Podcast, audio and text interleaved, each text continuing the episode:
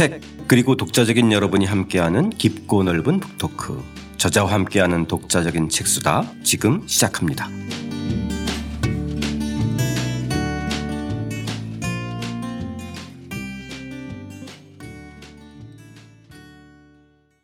안녕하세요. 저자와 함께하는 독자적인 책수다. 오늘은 지난 시간에 이어서 시를 잊은 그대에게 한양대 정재찬 교수님과 함께하는 네, 독자적인 책수다죠. 2부 순서 열겠습니다. 여름편 뜨거운 사랑인데요. 저는 책 만든 사람 김학원입니다. 네, 안녕하세요. 태근이 형, 포근이 형, 박태근입니다. 네, 안녕하세요. 저자 정재찬입니다. 네, 안녕하세요. 유조입니다. 예, 반갑습니다. 어, 오늘 저희가 다룰 주제는 이제 뜨거운 사랑. 그래서 책으로는요, 5장 그대 등 뒤의 사랑, 그리고 6장 기다리다 죽어도 죽어도 기다리다. 인데 오늘 저희 사랑 이야기는 선생님이 이 세 편의 영화 한 편의 시로 열었는데요. 먼저 한번 질문 드리고 싶은 게 저희 그 대학 강단에 있으시기 전에 저희 프롤로그 때 보면 여고 교사를 한번 하셨잖아요. 그죠? 네네. 네. 한 4년 이상 했어요. 네. 그때 이제 선생님이 정말 그 먹어주는 시절, 그죠? 네. 리즈 시절. 근데 그때 보면 저희 때도 보면은 그 여고 시절 때 총각 선생님 부임하면 여고 여고 학생들이 선생님한테 질문하는 게 있었잖아요. 짝짝짓글 질문하는 아, 첫사랑 얘기해 주세요. 첫사랑 네. 얘기. 예. 요즘은 어떤지 모르겠어요. 그죠? 모르겠어요. 저도 요즘 모르겠는데 관심 있을지도 잘 모르겠어요. 네. 그 여고 시절에 그 질문 여러와 같은 질문 음, 한 번도 답해 준 적이 없어요. 어. 아직도 아 진짜? 그러고서 네. 어떻게 넘어가셨어요? 어, 아직도 첫사랑 기다리고 있다. 이렇게 해서. 네. 답을 안 해주신 게 아니라 어, 더 멋진 네, 답으로. 네, 되게 신비주의적으로 보이고 싶어요. 딱히 뭐가 첫사랑이다. 이게 필이 잘 없었어요. 제 인생에서. 아, 그래? 그, 음, 음. 아, 이것도 불안한데 이것도 집사람이 듣는 거 생각 못했네. 아니 저는 첫사랑보다는 첫사랑에 대해서 얘기를 해주시고 넘어가야 이, 이 오늘 편이 아, 시작될 텐데. 저는 옛사랑을 좋아했던 이유가 네네. 첫사랑은 너무 한정적이잖아요. 그리고 네. 첫사랑이 꼭 좋다는 보장도 없고. 음. 그래서 제가 그 책을 제가 어, 고등학교 교과서를 하나 만들면서 문학 교과서 만들면서 첫 작품은 박목월 선생이에요. 산도화. 네. 맨 뒤에 실은 게 사실은 이문세의 옛사랑이에요. 아. 어, 그러니까 대중가요도 시로 생각을 하면 한다 하는 취재하에서 옛사랑 보면 정말 고등학생들은 이해할 수 없는 수준의 시거든요. 어, 맞습니다. 근데 저는 이해 못해도 좋다. 음, 음. 음. 나중에 아 그거였구나라고 알아도 된다.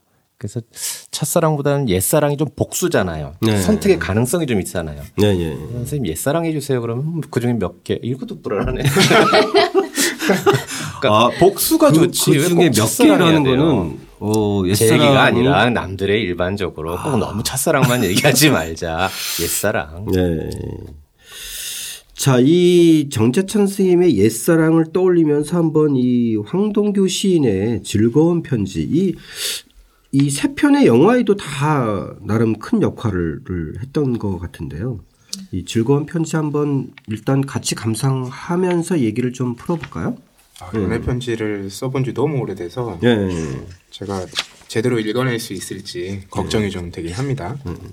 내 그대를 생각함은 항상 그대가 앉아 있는 배경에서 해가 지고 바람이 부는 일처럼 사소한 일일 것이나 언젠가 그대가 한없이 괴로움 속을 헤매일 때 오랫동안 전해오던 그 사소함으로 그대를 불러보리라. 진실로 진실로 내가 그대를 사랑하는 까닭은 내 나의 사랑을 한없이 있다한 그 기다림으로 바꾸어 버린 데 있었다. 밤이 들면서 골짜기엔 눈이 퍼붓기 시작했다. 내 사랑도 어디쯤에선 반드시 그칠 것을 믿는다.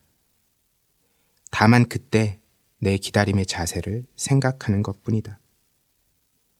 그동안의 눈이 그치고 꽃이 피어나고 낙엽이 떨어지고 또 눈이 퍼붓고 할 것을 믿는다. 황동규 즐거운 편지. 어. 좋은데요? 해봐, 해봤는데요. 네. 아니, 전혀 생각을 못하고 읽었는데 아. 읽다 보니까 음. 이렇게 읽게 되네요, 자연스레. 어. 아, 굉장히 중요한 말씀이신데 황동규 선생의 시각 그래요. 그러니까 아, 이게 음. 굳이 낭독을 의식하지 않고 읽어도 참 유려하게 읽을 수 있도록 이게 돼 있고 음. 좋은 시입니다. 그러니까 웬만한 사람 네, 읽어도 네. 이 정도는 된다는 거예요. 아니에요. 그래도 목, 목이 젖어요 중간에 보니까. 네. 네. 실제로 이게 중고등학교 때 펜팔 유행할 때 네. 많이 쓰던 시 가운데 하나잖아요. 맞아요, 맞아요. 네. 이뭐 선생님께서도 말씀하셨던 이 영화 편지에도 등장하지만 네. 8월의 크리스마스에도 이 구절이 압권이었어요.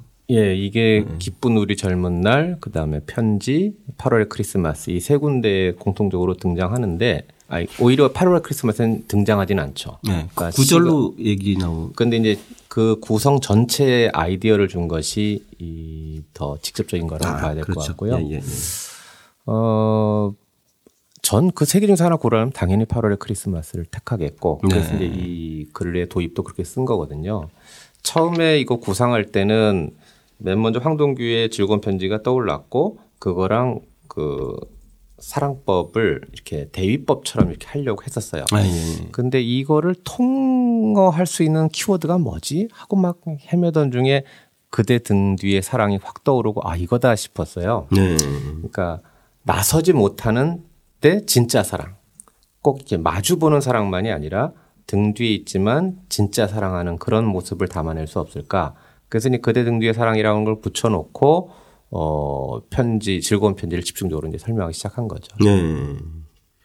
이 황동규 시인의 즐거운 편지가 이 영화나 이런데 또 지금 말씀하셨던 그 당시에 펜팔이나 이렇게 결정적으로 다방면에 영향을 미친 이유는 뭘까요? 일단 있어 봬요. 음. 정말 이거는 네. 어 분위기도 그렇고 근데 이제 특별히 이것을 사랑 노래로 이제 사람들이 간주해서 고백을 했는데 무슨 뜻인지 알고 고백했을까 하는 의심은 들어요. 음. 음, 음. 그러니까 이 시를 따지고 따지면 오묘해지지만 누구나 들어도 그냥 사랑이라고 하는 느낌은 줘요. 음. 오히려 따지면 복잡해지는 게 2연 때문이거든요. 음, 근데 잘 보시면은 이 시가 1년 2연을 그 로마자 대문자로 1, 2를 꼭 써놨어요. 아, 그러네요. 이게 그러니까 원 초판에도 예, 예, 이렇게 예, 써진 예, 거죠? 예. 그러니까 연속해서 읽지 말아달라는 표정 같았어요. 제 음. 느낌에는. 음, 음, 음. 말하자면 챕터 1, 챕터 2. 이 두 개는 분리된 거다. 음, 음, 그래서 우리가 두 시를 연속해서 읽으면 오히려 혼동이 되거든요. 예, 그래서 저는 그 챕터 1에서 다룬 그 사랑 고백의 내용은 이런 거고 챕터 2는 앞으로의 거 아니겠느냐. 이제 이렇게 접근한 거죠. 근데 이 시를 이 황동규 시인이 실제로 짝사랑했던 그 고3 시절의 경험을 바탕으로 썼다고 그러던데 스님께서 예, 많이 알려진 사실이긴 한데 뭐 믿어야죠. 이거는 음. 황동규 선생이 직접 말씀하셨던 내용이니까.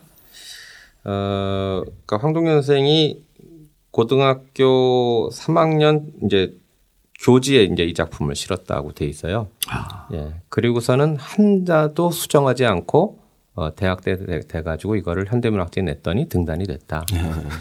참 어. 예전에는 고등학교 때들 그렇게 정말 그쵸. 빼어난 작품들을 썼어요. 예.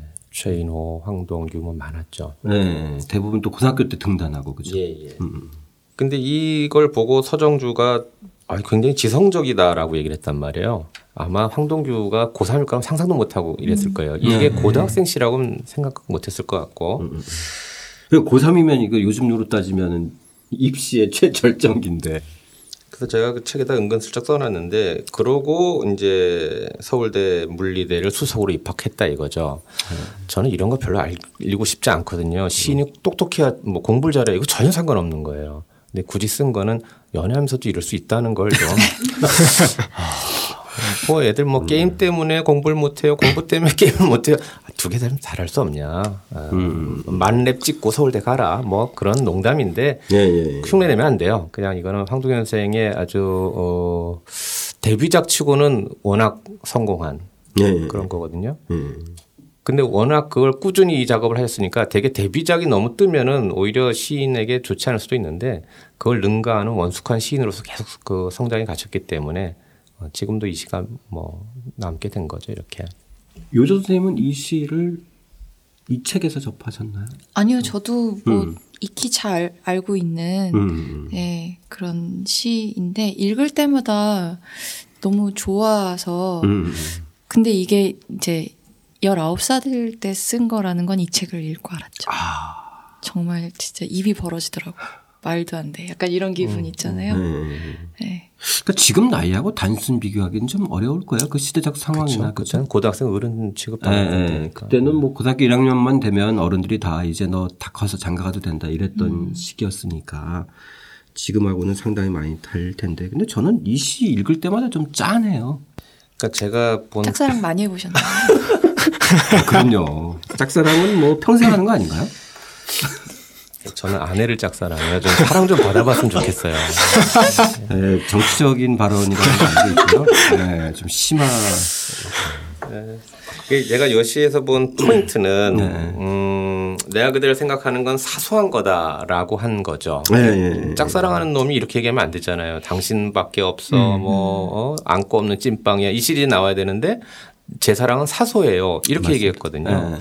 어? 그래서 처음에 겸손?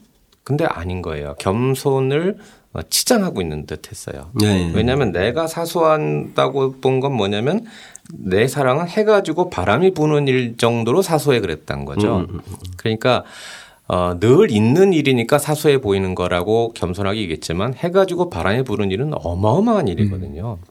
그러니까 늘 곁에 있기 때문에 몰랐던 그 사랑. 그러나 네. 나는 한 번도 멈춘 적 없었던. 음. 그댁에서 단 한 번도 뭐 이렇게 속된 말로 화끈한 사랑했다 확 사라지는 그런 것이 아니라 늘 있었다. 다만 그대의 등 뒤에 있었다는 거죠. 그래서 네, 네. 그대가 앉아 있는 배경에서 해가 지고 바람이 부는 일처럼 늘 한결같이 그런 사소한 일이었는데 만약에 누나가 한없이 괴로움 속을 헤매일 때 그러면 누가 누나를 도와주겠느냐? 어? 어, 지금 자기는 고3이고 누나는 여대생이잖아요. 아마 이런 마음이 있었겠죠. 법제생 만나고 있지. 어? 어, 어, 어, 서클 선배 만나고 있지. 그건 그 누나 앞에서 막 빛나는 오로라 같은 거였을 거 아니에요. 네. 그거 잠깐이야. 걔들 사라져. 근데 나는 뒤에서 항상 있었거든, 누나. 그래서 누나가 정말 괴로움 속을 헤맬 때 도와줄 사람은 그런 사람이 아니라는 거죠. 어? 어 우리가 장동건, 이영애 사랑하는 건 자유예요. 근데 내가 괴로울 때 장동건, 이영애는 아무 도움을 날 못 줘요. 그런 것처럼 당신이 한없는 괴로움 속을 헤맬 때 그때 가서 비로소 내가 그대를 불러보겠다. 누난 내 여자니까 지금 그러고 있는. 맞아. 충분히 이해가 갑니다.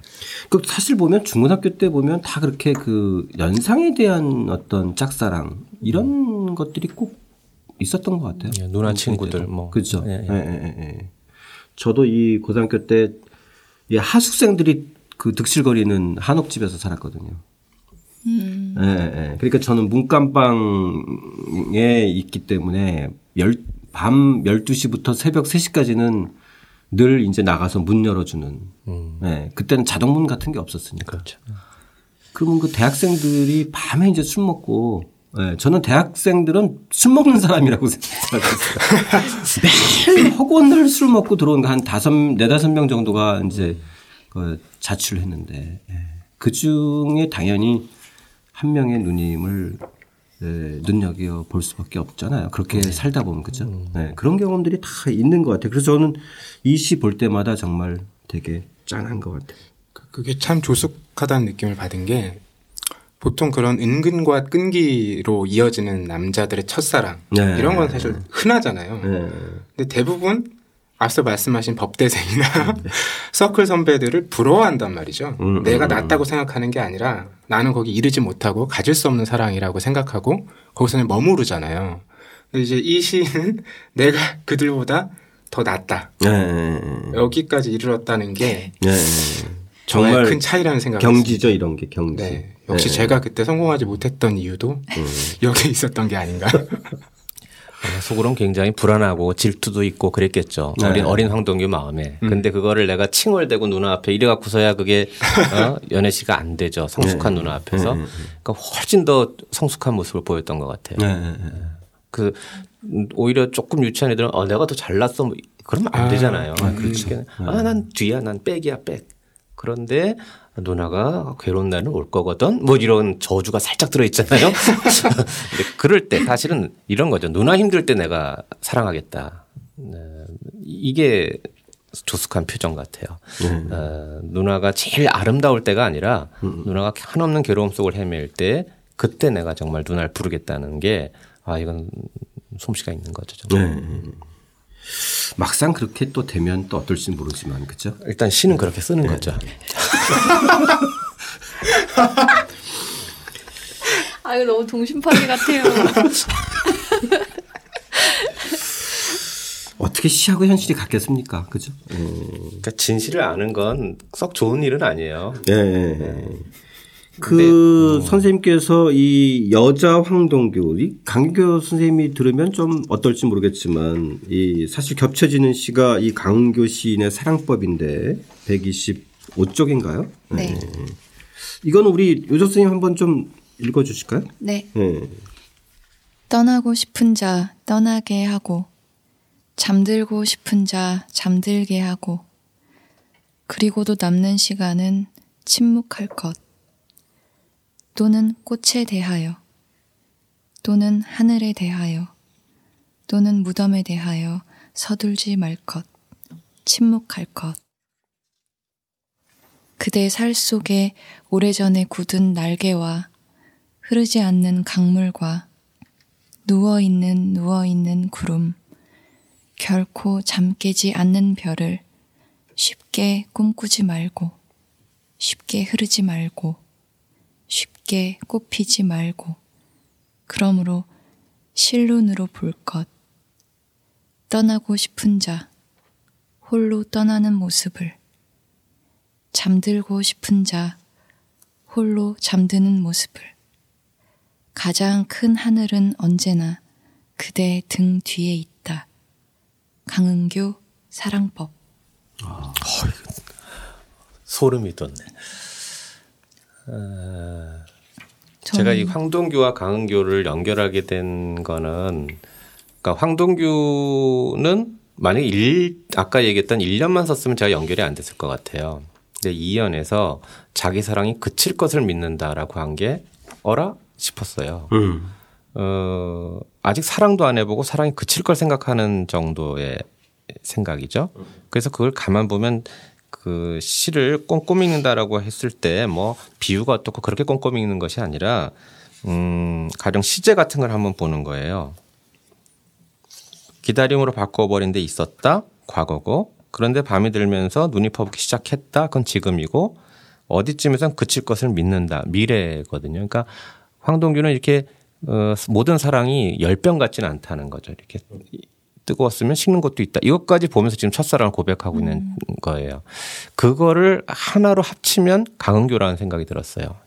그래서 너무 내가 사랑을 한다고 두 눈 크게 뜨는 것도 아니고 꽉 감는 것도 아니고 그래서 제가 가장 매력적이었던 시연은 실눈이었어요. 음. 어, 사랑은 실눈으로 보는 거다. 그래서 어, 어떨 때는 좀 묘한 상상도 해봤었는데 떠나고 싶은 자 떠나게 하고 마치 영화에 이런 장면 있죠. 이제 어, 마지막 하룻밤을 같이 지냈습니다. 호텔에서. 그리고 이제 남자건 여자건 누군가 는 떠나가는 거예요. 그걸 한 남은 사람은 침대에서 바라볼 때 어떻게 바라봐야 될까? 두눈 뜨고 어 가? 이거 어?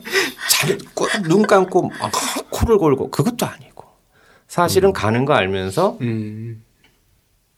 눈을 뜨진 못하고 감지도 못하고 음. 그런 느낌? 음. 음. 그 떠나고 싶은 자 떠나게 하고 네, 잠들고 싶은 자. 음. 그럼 다, 가는 사람은 마찬가지죠. 자는 음. 사람, 자는 사람 잠들게 하고 음. 그럼 자긴 떠나가고 뭐 이런 냄새가 있었어요. 이건 음. 굉장히 좀 어, 지나치게 쿨하다고 해야 되나? 네. 영상으로 설명해 주시니까 이미지가 확 그려지네요. 네. 그러니까 선생님 보면은 시, 노래, 이야기, 영화 이렇게 이렇게 겹쳐지는 것 같아요. 네. 선생님 작품 이, 이 책을 읽다 보면 이 영화 하시는 분들이 도움 많이 될 것 같아요. 좀 얘기, 옆길로 새서 좀 죄송하지만 아, 얘기가. 네, 그러니까 이 영화 시나리오 쓰는 분들이 에, 보면 제가 보기에는 뭔가 이렇게 에, 그림이 쫙 그려지지 않을까. 네. 영화를 좀 많이 본 편이긴 한데 네, 네, 네. 그때는 저기 혼났죠 공부하라고 영화 본다고. 아, 누구한테 혼나요? 집사람한테. 근데 이렇게 될 줄은 뭐 몰랐을 거예요. 음. 근데 제가, 제가 어, 지방 대학에 가 있었을 때는 일주일에 그러니까 밤에 돌아오면은 잠이 혼자 숙소에 안 오니까 비디오를 한 두어 개씩은 빌려왔어요. 그게 지금의 저의 어떤 문화적 자본 이런 것 같아요. 그러니까 음. 문학을 문학으로 깊이 공부한 분들한테는 정말 죄송한데 그, 그 깊이는 제가 뭐, 어, 양보하는 대신 좀 풍부하게 볼 수 있는 눈은 갖게 된 것 같다. 그래서 네. 꼭 우리가 공부한다는 게 깊이로만 생각하지 말고 꼼꼼히로만 보지 말고 넓게 풍부하게 음, 이런 것도 좀 필요하지 않냐 이거죠. 예, 예. 그래서 만약 영화 하시는 분들이 도움 된다면 차라리 제가 영화에 도움 많이 받았다고 말씀드리고 싶어요. 아, 예. 네. 오히려 전 선생님 책 읽으면서 야, 이 신화 문학이 우리의 일상적인 영화나 뭐 음악 이런데 상당한 영향을 미쳤구나. 서로 이렇게까지 이렇게 밀접히 연결돼 있구나. 처음 알았어요. 예를 들어서 그 박신양 최진실 주연이었던 이 편지 영화도 원래 제목이 즐거운 편지로 하려고 했다면서요? 네, 그렇게 그죠? 예, 예. 그 그만큼 황동규 시인의 이 즐거운 편지가 이 작품을 만드는데 결정적인 모티브가 됐다는 거잖아요, 그렇죠? 그렇죠. 예. 네. 그러니까 소설하고 영화의 관계 다들 너무 쉽게 이해가 가시잖아요. 그렇죠? 그러니까. 네. 네. 근데 저는 이렇게 비유를 하고 있어요. 그 시하고 영화의 관계는 말하자면 내가 여기 녹차에 이렇게 그 팩을 집어넣어서 그래서 우러나는 물 같은 관계지 녹차를 바로 빨아 먹으면 안 되잖아요. 음. 써요 그럼. 근데 녹차가 우러난 향 그런 것까지 마실 수 있게 하는 거 그런 것처럼 정수가 어, 시, 시라고 하는 정수가 담겨져서 그럼 어떤 사람은 어떤 물을 우러내서 어떤 영화를 만들고 어떤 사람은 다르게 만들어내고 그런 관계라고 보시는 게 더 좋을 것 같아요. 아, 예. 네. 그 소설이 좀 완제품 관계라면 이거는 음. 뭐랄까 원제품 같은 거 원료 같은 거 음, 그렇게 생각하시면 되지 않을까 싶어요. 네. 자, 저희 자연스럽게 6장 기다리다가 죽어도 죽어도 기다리라도 한번 넘어가 볼까요? 요조 선생님은 이렇게 누군가를 아주 정말 절실하게 오래 기다려 보신 적 있나요? 아니, 보통 누군가를 기다릴 때 몇씩 얼마나 기다리세요? 이렇게 뭐 한 10분, 20분, 30분 이렇게 이런 걸로 따진다면. 글쎄요. 근데 음. 저는 기다리는 것 에 별로 이렇게 스트레스를 안 받는 편이에요. 아, 네, 그냥 그러면 뭐 오든 말든 그냥 계속. 네, 네 그냥 뭐 온다는 확신만 있으면, 있으면. 왜냐하면 혼자서도 워낙 할 게 많이 있으니까. 근데 저뿐만 아니라 아. 이제 요즘에는 뭐 사실 핸드폰으로도 할 수 있는 게 너무 많아서. 네. 사람들이 그냥 뭐 기다리는 거 그렇게 스트레스 안 받지 않을까 맞아. 싶은데 요즘은 모르겠네. 진짜 음. 카톡이나 이런 것 때문에 그죠? 네. 예, 저희 옛날처럼 이렇게 막 30분 1시간씩 이렇게 기약 없는 기다림이라는 것 자체가 네. 많이 줄었죠. 줄었어요. 맞아요. 네. 저희 중고등학교 때만 해도 약속 장소 정해놓으면 음, 음, 음. 안 나오면 그냥 마냥 기다릴 수밖에 없잖아요. 맞아요. 네. 맞아요. 공중전화 가서 전화를 해보려고 해도 그 사이에 또 그 친구가 올까봐 못 네. 가고 이랬는데 요즘엔 뭐 그냥 늦으면 맞아. 메신저로 바로 얼마 늦는다라고 문자가 오니까 좀 다른 얘기지만 그래서 지난번에 프랑스 어디서 그 리서치 결과를 발표했는데 이 카톡하고 이 디지털이 되면서 약속 파기하는 게 더 많이 생겼대요. 음, 쉽게 취소할 네, 예전에는 이제 연락이 잘 안 되니까 반드시 나가야 되잖아요. 음. 그 사람 계속 기다려야 되니까. 그렇죠. 그러니까 이제 이게 만들어지면서 뭐한 10분 전에 저 무슨 무슨 일이 있어서 못 갑니다. 이렇게 그냥 문자로 툭 던진다는 거죠. 음. 네. 음. 그런 문제도 좀 있는 것 같아요. 그죠? 어쨌든 간에 어, 오늘 저희가 지금 얘기하려는 기다림으로 따지면은 지금의 시기의 기다림하고 옛날 시기의 기다림은 너무 차이가 있는 것 같아요. 아마 응팔들 보면서 공중전화 보고 놀라는 친구들도 있었을 거예요. 아, 그 심지어 다방에 왜 공중전화로 와가지고 김 사장님 그럼 다 손 들고 그랬던 것까지 있었으니까. 맞습니다. 그 연애할 때 생각해 보면은 데이트 약속은 해놨는데 그땐 또 여대생들이요 이렇게 좀 늦는 게 매력이다. 음. 안 와요. 아, 정말 답답했어요. 아, 맞아요, 맞아요. 일부러 안 와요. 네. 보통 한 2, 30분 지나야. 네, 그 기본이고 제 네, 시간이 오면 뭔가 모자란 취급받고 맞아요, 맞아요. 정말 네. 그랬어요. 네. 그러면 처음에 아, 한 20분까지는 별 걱정 없어요. 음. 뭐늘 그러려니. 음. 근데 어머 40분인데 안 와요? 이러면 걱정을 처음 해주다가 슬슬 내가 좀 오늘 뭘 잘못한 거 아니야? 음, 음, 음, 음. 저녁 약속을 했었나? 내일인가? 막 맞아요. 자기가 바보가 돼요. 음. 그래서 그 처음엔 뭐 여유 있으니까 뭐 어떤 사람 성냥개비 그 쌓아 올리는 사람 뭐 그 저는 주로 이렇게 그 냅킨에 이렇게 만년필로 글, 글을 쓰는 걸 괜히 아. 폼나서 좋아했어요. 그럼 이렇게 음. 번지잖아요 잉크가. 음. 근데 그것도 한두 장이지 또 달라 그럴 수도 없고. 네. 그러다가 안 오면은 정말 불안해지고 밖으로 나갈까? 네. 이런 거 스트레스 생각해 보셨어요? 커피를 시킬까 말까? 네. 와서 같이 시킬게 했는데 안 와요. 음. 30분 눈치 보여 시킬까? 그것도 스트레스예요. 그러니까 기다린다는 것 자체가 어, 꼭 좋지만 않았지만 여하튼 음. 그렇게 간절히 간절히 만났던 여인들이죠. 음, 음. 소중히 네. 씨. 네. 맞아요. 그때는 주로 물론 이제 돈이 좀 있을 때야 커피숍에 만나지만 음. 밖에서 종로이가 네. 그러니까 종로 서적 앞 그렇죠. 뭐 혹시 또 못 오게 되는 일이 발생하니까 그러면 또 커피를 시키면 또 돈이 나가잖아요. 그러니까 대부분 다 서점 앞 아니면 또 학교가 다른 데들은 다 어디서 만나냐면 저희 기차역 같은데. 기차역. 그죠? 또 학교 앞. 학교 뭐. 앞. 근데 문제는 기차역에 만났을 때 시계탑이 있는 데하고 없는 데하고는 너무나 양상이 달랐잖아요. 시계탑이 있는 데는 다 그나마 그래도 둘이 만나는데 그렇죠. 장소가 분명히 지정되죠. 네, 시계탑이 없는 데에서는 거기서 만나자고 하면은 문이 다 다르기 때문에 동문, 서문, 북문, 남문이 있어서 전 그 경험 되게 많거든요. 안양역인가에 누군가하고 만나기로 했는데 우리가 동문, 북문, 서문, 북문 거를 얘기를 안 한 거예요. 그러니까 여기 문 있다가 절로 갔다가 절로 갔다가 하기를 두 시간 동안 반복하고 그냥 온 적이 있는데 분명히 그 친구도 그랬던 거죠. 예. 네. 그 서로 한, 한, 거의 한 시간 이상을 서로 왔다 갔다 그 바글바글 했던 시계탑이 하나 있으면 다 시계탑에서 음. 만나는데 그죠? 그러니까 기다림이라는 게 시계탑을 안 만들어 남녀간에 만난 그런 기다림도 있지만 네네. 저는 어렸을 때 그 잠시 유기도 당했었거든요. 어? 예? 어, 유괴를 당했어요. 어, 언제요? 한 다섯 살 때쯤. 아. 어, 동네 근데 그때 막 대한민국은 유괴가 아주 집에서 흔했어요. 근데 제가 이제 새 자전거를 몰고 있었어요. 네. 근데 이제 동네 부하들이 이제 있고 네. 이제 제가 골목 대장하고 있는데 그 우리 책 말하자면 철가방 든 형이 이렇게 지나가더니 네. 저를 따라오라는 거예요. 네. 그 자전거를 더 두 발 자전거로 사주겠다고. 어. 아무리 봐도 남는 거잖아요 장사가. 그래서 제가 따라갔죠. 그리고 동네에도 아는 형이라 그러고 음, 음. 그냥 계속 저를 따라가기 위해서 한 몇 곡에 넘었어요. 그러다 이제 중간에 그 고물장소 지나가니까 내놓으라 그러고서는 가서 안 오는 거예요.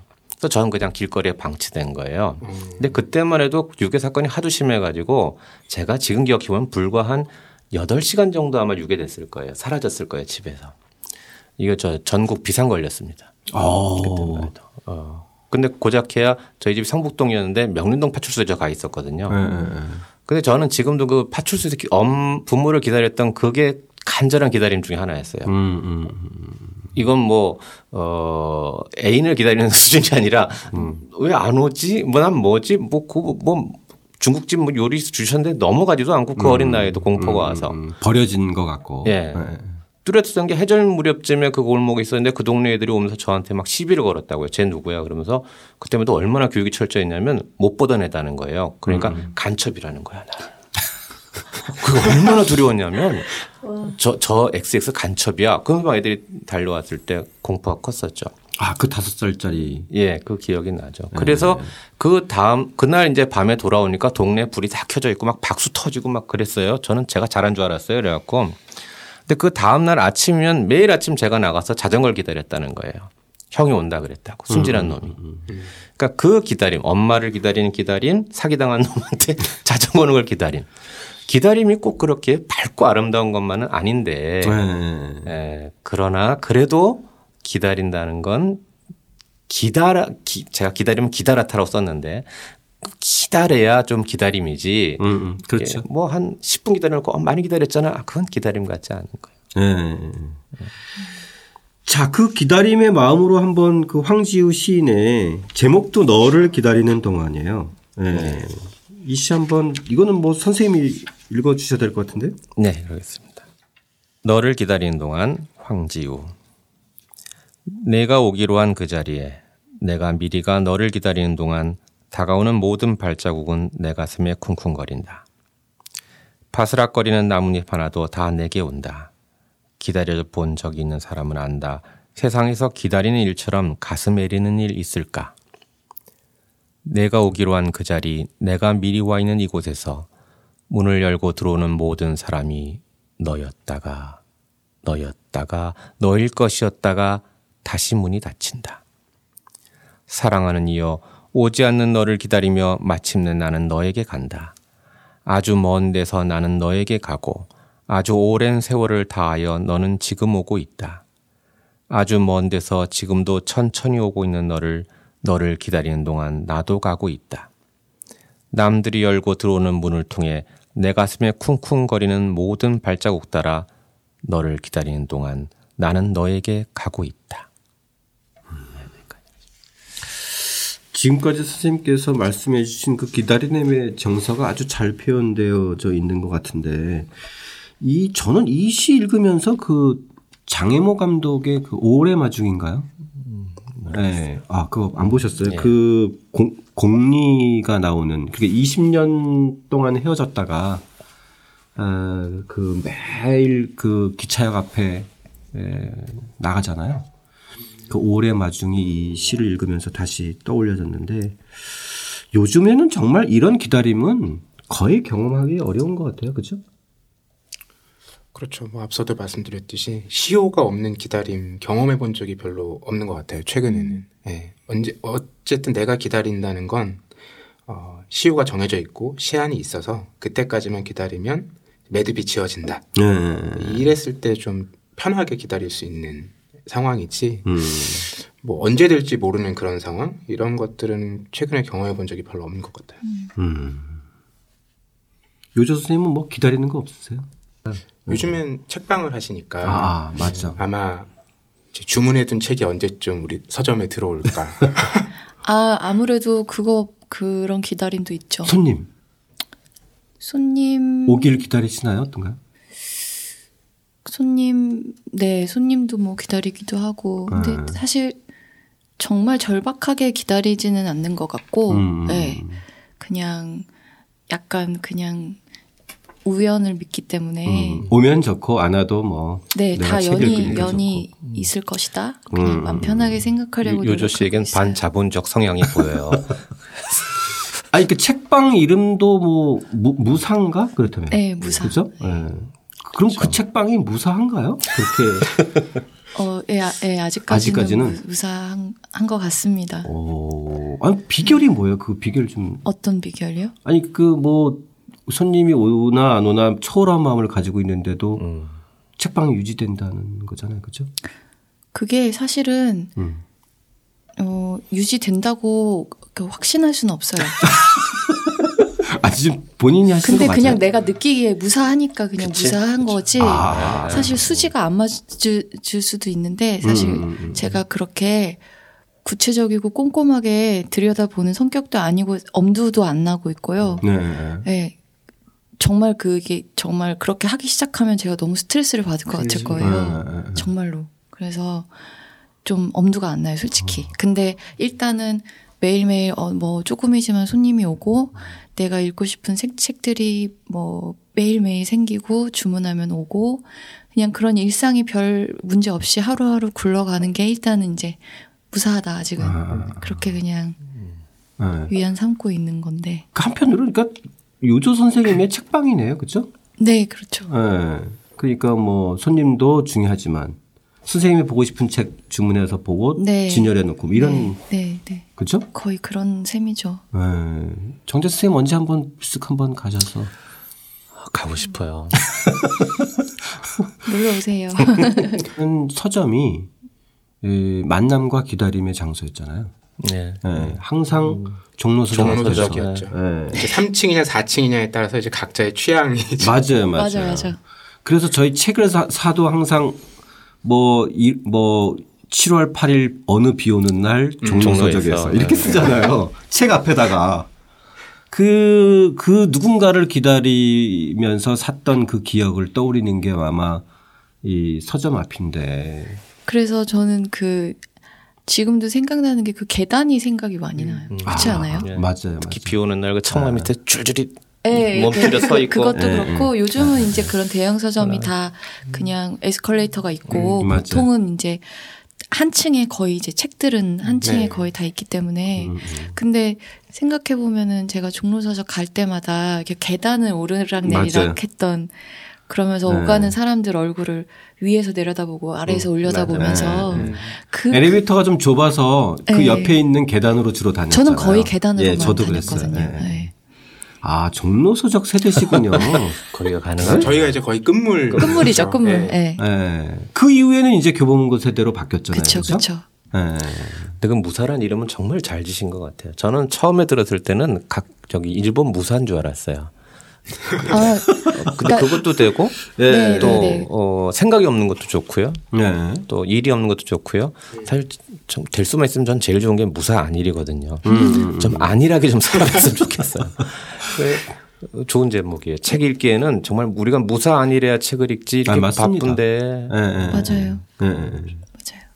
눈과 마음이 예, 편안해져야 예, 책에 집중할 수 있으니까. 음. 어, 지금 청취자분들께서는 사랑 얘기로 언제 돌아가나 기다리고 계신 것 같은데요. 아 기다림. 음. 네.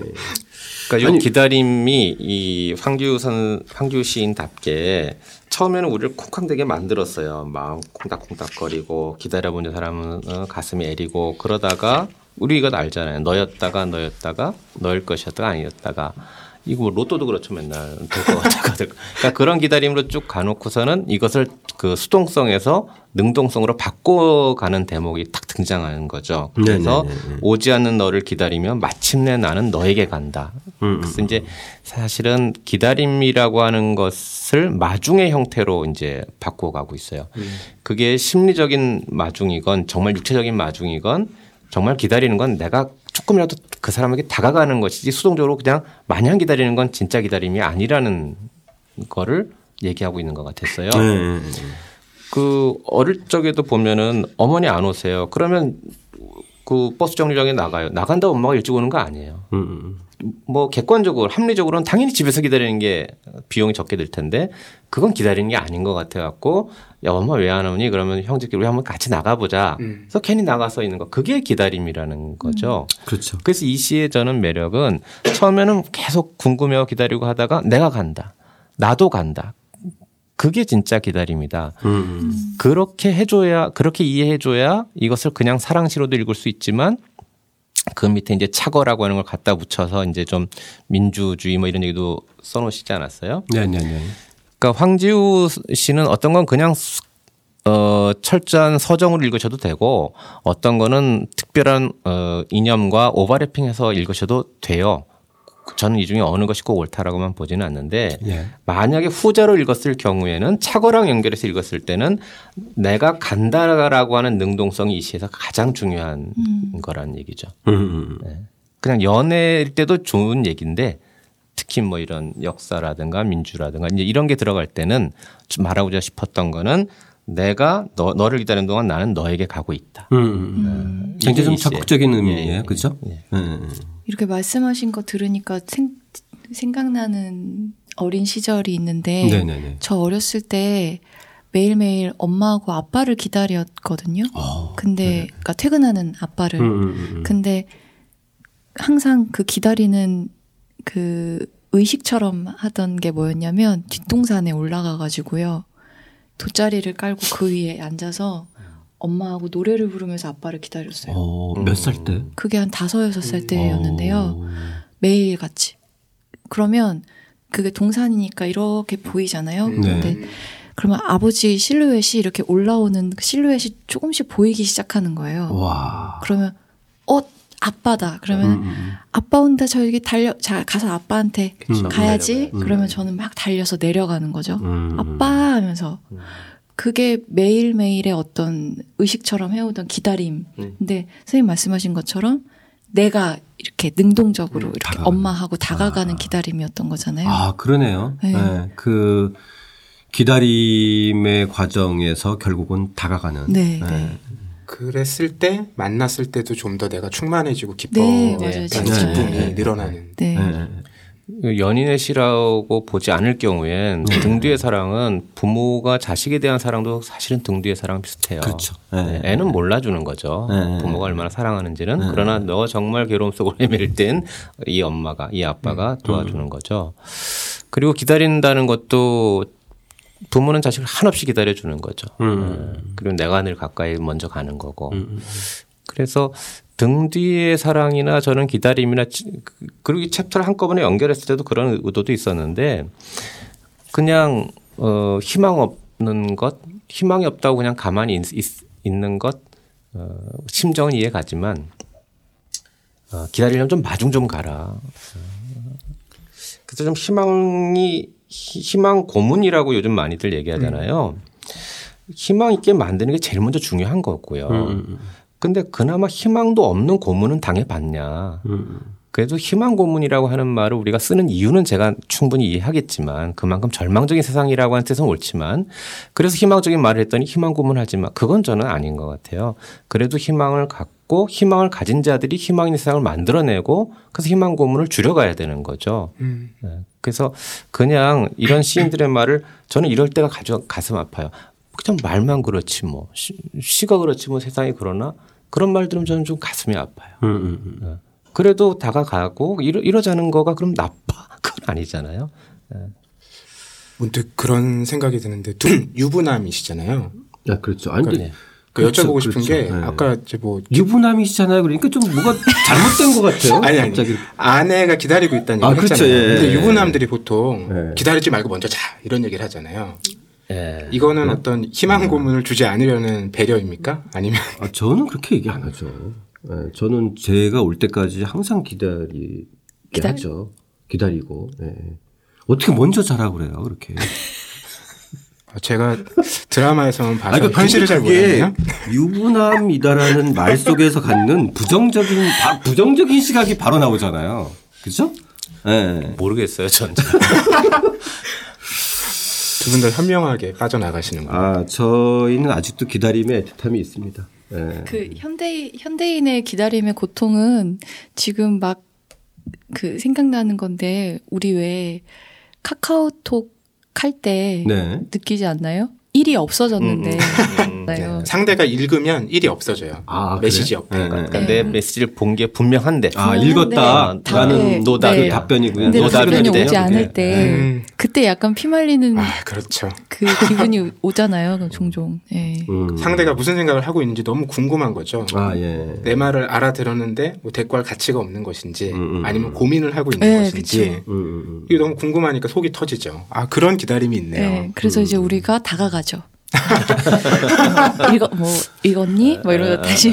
그치 기다리는 사람이 다가가는 네, 거예요. 다가가죠. 생각해 봤니? 이렇게. 음, 맞습니다. 기다리는 사람이 결국 다가가는 거네요. 네. 음. 그러니까 로맨틱한 기다림도 있고 아주 음. 절박한 기다림 많고 음. 그래서 제가 처음엔 이걸 좀 로맨틱하게만 끌어가려고 했다가 음. 가만 보니까 제가 굉장히 좀 음, 한가한 소리를 하고 있다는 생각이 들어서 그냥 음. 덧붙인 게 기다림의 대상은 연인일 수도 있지만 음, 음, 음. 합격 통지서일 수도 있고 음, 음, 음, 얼마나 그 기다림은 정말 수험생 마음 생각하면 네. 또는 분만 실태의 울음소리일 수도 있고 네. 그걸 기다릴 네. 때의 부모의 마음 그런가 하면 오늘도 식당 주인은 손님을 기다리고 노동자는 일자리를 기다린다. 음, 음, 음. 그러니까 제가 이런 말을 덧붙인 이유는 기다림이라고 하는 걸 너무 우리가 추상적으로 아니면 우리 추억이라든가 낭만이나 이런 쪽으로만 생각하지 말고 음, 음, 정말 간절한 것들을 생각해 본다면은 그 간절함을 이룩하기 위해서 어떻게 해야 될까 그, 그 말을 좀 넣어주고 싶었어요. 네. 네. 음. 일종의 밸런스죠, 뭐. 예, 예. 네. 이책 중에서 의외로 음, 독자들한테서 많은 얘기를 들었던 게 어머 이거 이거 몰랐어요 했던 게그 음. 섬지박이었어요. 아 맞아요, 선생님. 예. 맞아 맞아. 예예 예. 이 140쪽에 나오는 2절. 이 2절, 그죠? 예. 예. 사실 음. 어릴 때 이제 저희 어머니는 주로 집에 계속 계셨었는데 음. 어쩌다 이제 학교에서 하는데 엄마가 안 계시면 이게 좀 불안했어요. 음. 그러면 이제 한 5시쯤 되나 그러면 이제 어린이 라디오 프로그램이 시작돼요. 그러면 이제 어, 시그널이 나오고 그러면 꼭 어떤 놈이 재수 없게 섬지박이 듣고 싶어요. 이런 놈 꼭 있어요. 그래갖고 이게, 지금 내가 그렇지 않아도 외로워 죽겠는데 음. 엄마가 섬그늘에 굴 따라가면 아기는 혼자 남아 집을 보다가 이건 명백한 아동 유기의 현장이거든요. 음. 여기 사실 공포스러운 예 제일 슬펐던 건 음. 팔 베고 스르르 잠이 듭니다. 애가 지팔 베고 자는 건 아, 이 모습을 떠올리기만 해도 이건 막 그래서 아 이런 노래는 금지곡이 돼야 돼 하고 있었는데 나중에 2절을 들어보니까 아 역시 이 노래 앞권은 2절에 있더라 음. 말이죠. 2절은 선생님 그냥 불러주세요. 유저 씨. 네. 아 이거는 선생님이 불러주세요. 어머나.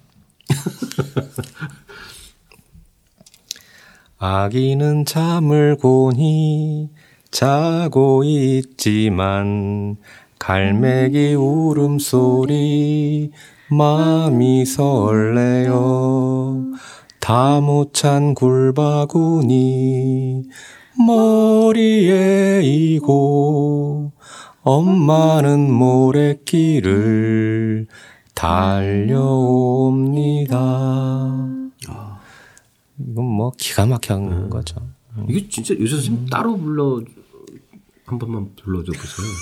지금 부르시니까 완전히 다른데요?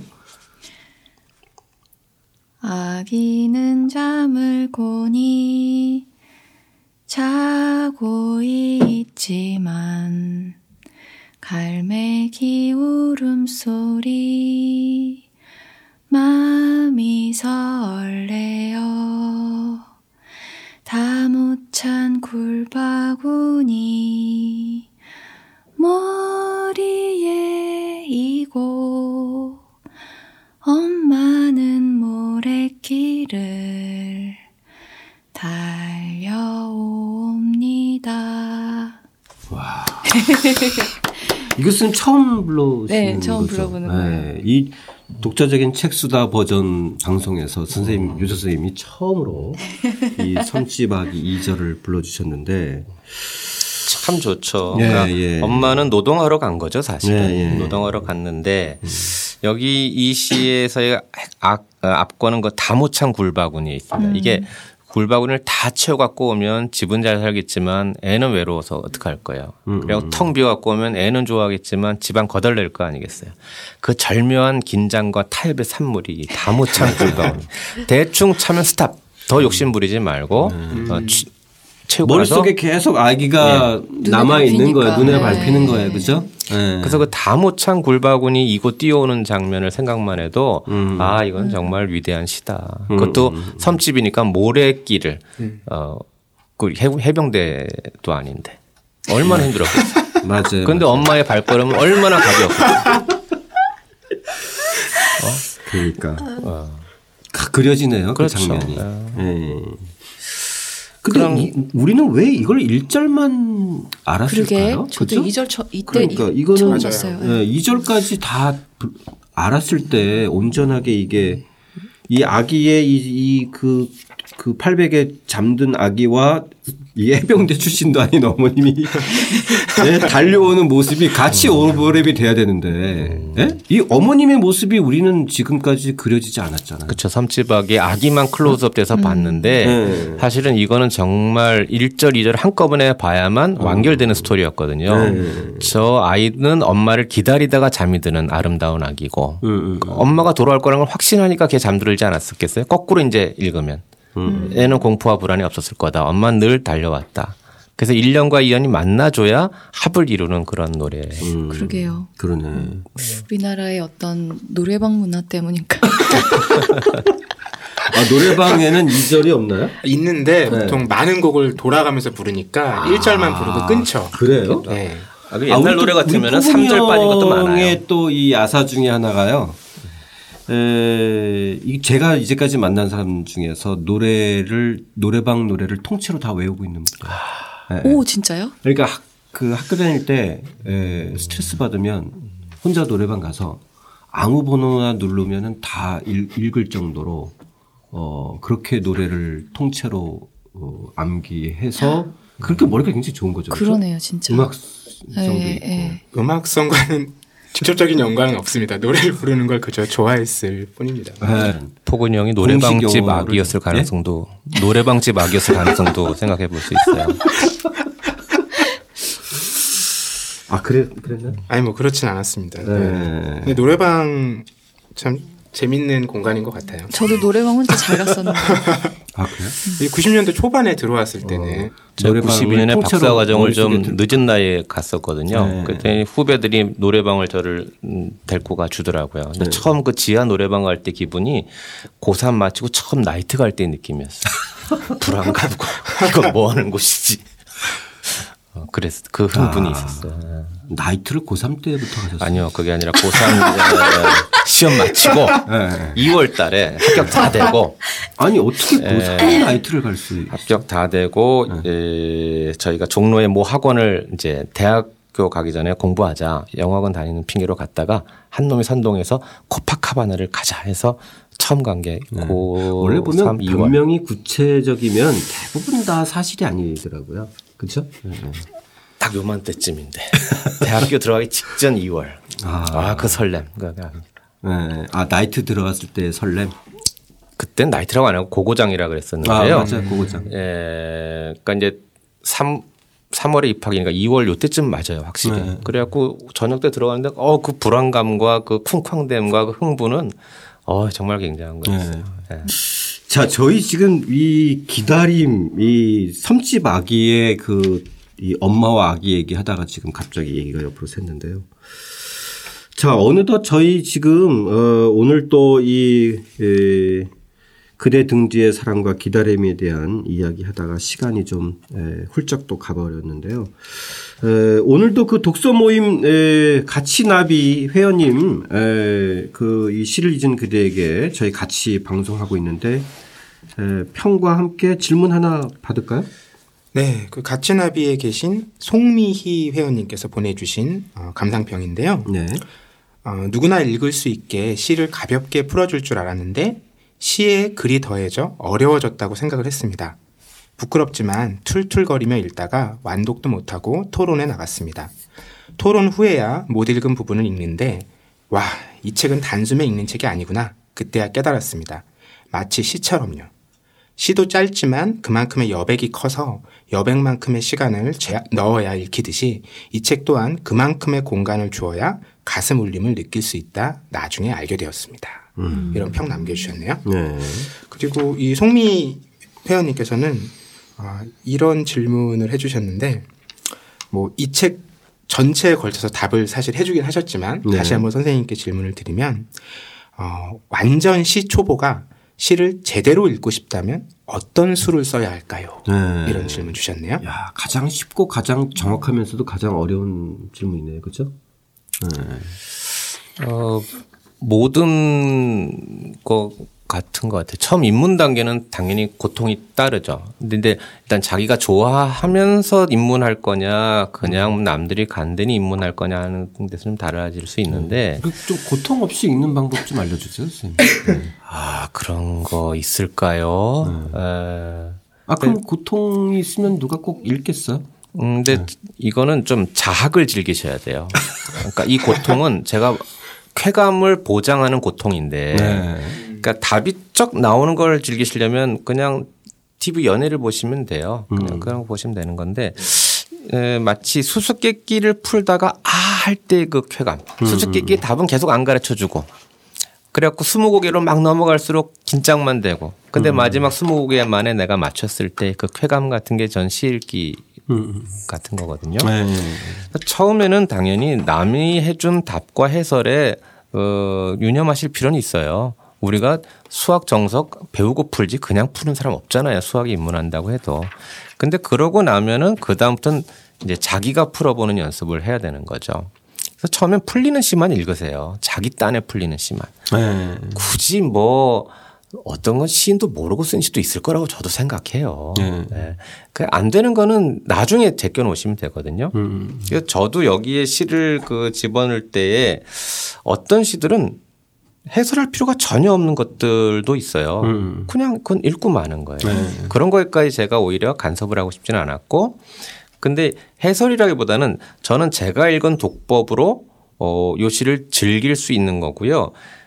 제가 정말 쓰고 싶었던 취지는 뭐냐면 시를 공부하는 것에 너무 매이지 마시고 시로 공부하는 거에 좀 길을 열어주고 싶었던 거거든요. 네네. 네.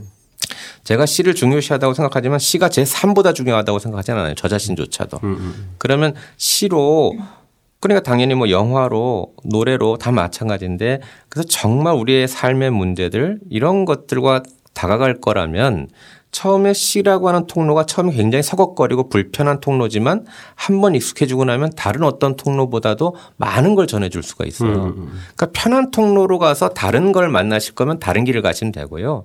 조금 서걱거리더라도 자꾸 부대끼다 보면은 익숙해져요. 네. 네. 그러다 보면 어, 이 길 아니고선 만날 수 없었던 것들을 만나는 거죠. 네. 그게 통로라는 의미죠. 음, 네. 요조 스님도 시 즐겨 읽으시는데 뭐 네. 이분한테 또 선생님 경험에서 나오시는 말. 뭐. 아니 근데 사실 네. 저도 즐기는데. 네. 그렇게 뭐 고통스럽진 않으시죠? 아니요 고통스러워요. 아 그래요? 네. 그러니까 어떤 게 주로 고통스러워? 그냥 왜 음, 너무 다 암호 같으니까. 아, 아, 아. 그러니까 네, 네. 왜 누군가하고 연애할 때 그 음. 연애 초기에 특히 아니면 짝사랑할 때도 그렇고 상대방의 모든 말과 행동이 다 암호가 되잖아요. 아, 예, 예. 어, 왜, 왜 저기서 웃었지? 뭐, 왜, 음, 음. 왜 저런 말을 했지? 음, 음. 저거 무슨 말, 말이지? 막 혼자서 막, 와, 고민하고. 근데 저는 그, 그, 그, 속을 그 깨달아 보려고. 그죠? 예, 예. 네. 조금이라도 더 내가 좀 의도에 좀 가까이 다가가고 싶은 마음에. 근데 시를 읽을 때도 마찬가지로 어, 나는 약간 이런 의미인 것 같은데, 음. 음. 근데 시인이 어, 뭔가 또 다른 말을 하고 싶을지도 몰라. 라는 음. 음 생각을 또 하니까, 음. 이게 아니라 다른 뜻은 또 뭐가 있을까? 막 이런 고민을 항상 하게 되고, 아. 그러니까 좋고 즐기고 하면서도 동시에 좀 고통도 있고, 음. 그래서 항상 저는 시를 읽는다라기보다 약간 푸는 기분으로 아. 읽게 되고, 그런 게 아니 있어요. 시를 잊은 게되게 투는 요조 스님이 하나 쓰셔야 될것 같아요. 아니요 전혀. 그래서 저 진짜 네. 이책 읽으면서 너무 네. 막 너무 좋은 거예요, 진짜. 음. 아니, 지금 말씀하신 게 굉장히 저도 그렇지만 청취자 여러분들한테도 많이 와닿을 것 같아요. 그렇죠? 그래서 저는 이분 네. 질문하신 것도 너무 공감이 많이 되고. 예, 예, 예. 예. 예. 우리가 누군가나 진짜로. 어떤 대상이나 그것이 사람이가, 사람이 됐든 사물이 됐든 뭐가 됐든 네. 어떤 애정과 뭔가를 느끼게 되면 다가게 되면 정말 알고 싶잖아요. 그렇죠? 네. 근데 그게 다 들어오지 않고. 그죠? 음. 그러니까 참 어려운 게 그런 걸 보통 교육으로 만들려고 했던 장치들이 비윤이 상징이니 역설이 하는 걸 가르치는 거였어요. 아, 네. 네. 그러니까 원래 그거는 시를 어렵게 만들려고 했던 장치가 아니라 시를 가르치려는 열쇠였어요. 네. 근데 그게 오히려 지금 자물쇠가 돼버린 거죠. 음. 그러니까요. 네. 그러니까 문학의 이해 같은 강의를 듣고 그 문학적 감수성이 뛰어난 태근이 형 같은 사람이 문학을 오히려. 어. 그러니까 그 사람들은 눈을 뜨게 되는 통로거든요. 그렇죠. 또 그걸 볼 수 있게 되면은 네. 지식은 나쁜 게 아니에요. 아는 게 힘이니까. 네, 네, 근데 그 아는 게 오히려 어 부담스럽고 오히려 막는 장치가 돼 버리면 문제인 거거든요. 네. 그래서 저는 어 시를 통과하는 어떤 뚜렷한 길은 없는데 그 도제식이라고 하는 거 있잖아요. 비전 네. 전수하듯이 근데 그거를 우리가 할 수는 없잖아요. 네. 그러니까 일단은 그냥 자꾸 눈치 많이 보는 거예요. 네네네. 그러다 보면 거기 익숙해지는 거예요. 네네. 그러다 보면 어느 날 내가 그 맛을 알고 있는 거예요. 네네. 그, 그 기다림이 웃으시면 안 돼요. 네네. 이게 오늘의 주제.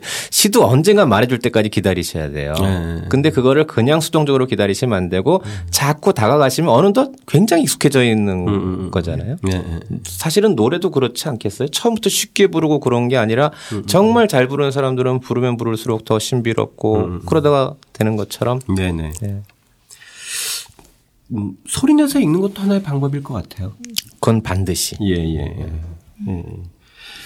자, 저희 오늘 2부 순서에서 5장하고 6장 다뤘는데요. 이 뜨거운 사랑편을 이야기하면서 저희가 어, 요즘에 우리가 놓치고 있었던 그런 속 깊은 어떤 애정, 신뢰, 그리고 또 어, 기다림의 정서 이런 것들이 아마 다시 한번 좀 청취자 여러분들도 공감을 하셨을 것 같고요. 저희 오늘 어, 이 부 순서 마치고 어, 다음에 에, 가을편 옛사랑의 그림자로 한번 다시 찾아뵙겠습니다. 오늘 세 분 감사드리고 또 함께 해 주신 청취자 여러분들 그리고 또 독서 모임 여러분들 감사드립니다. 다음 주에 뵙겠습니다.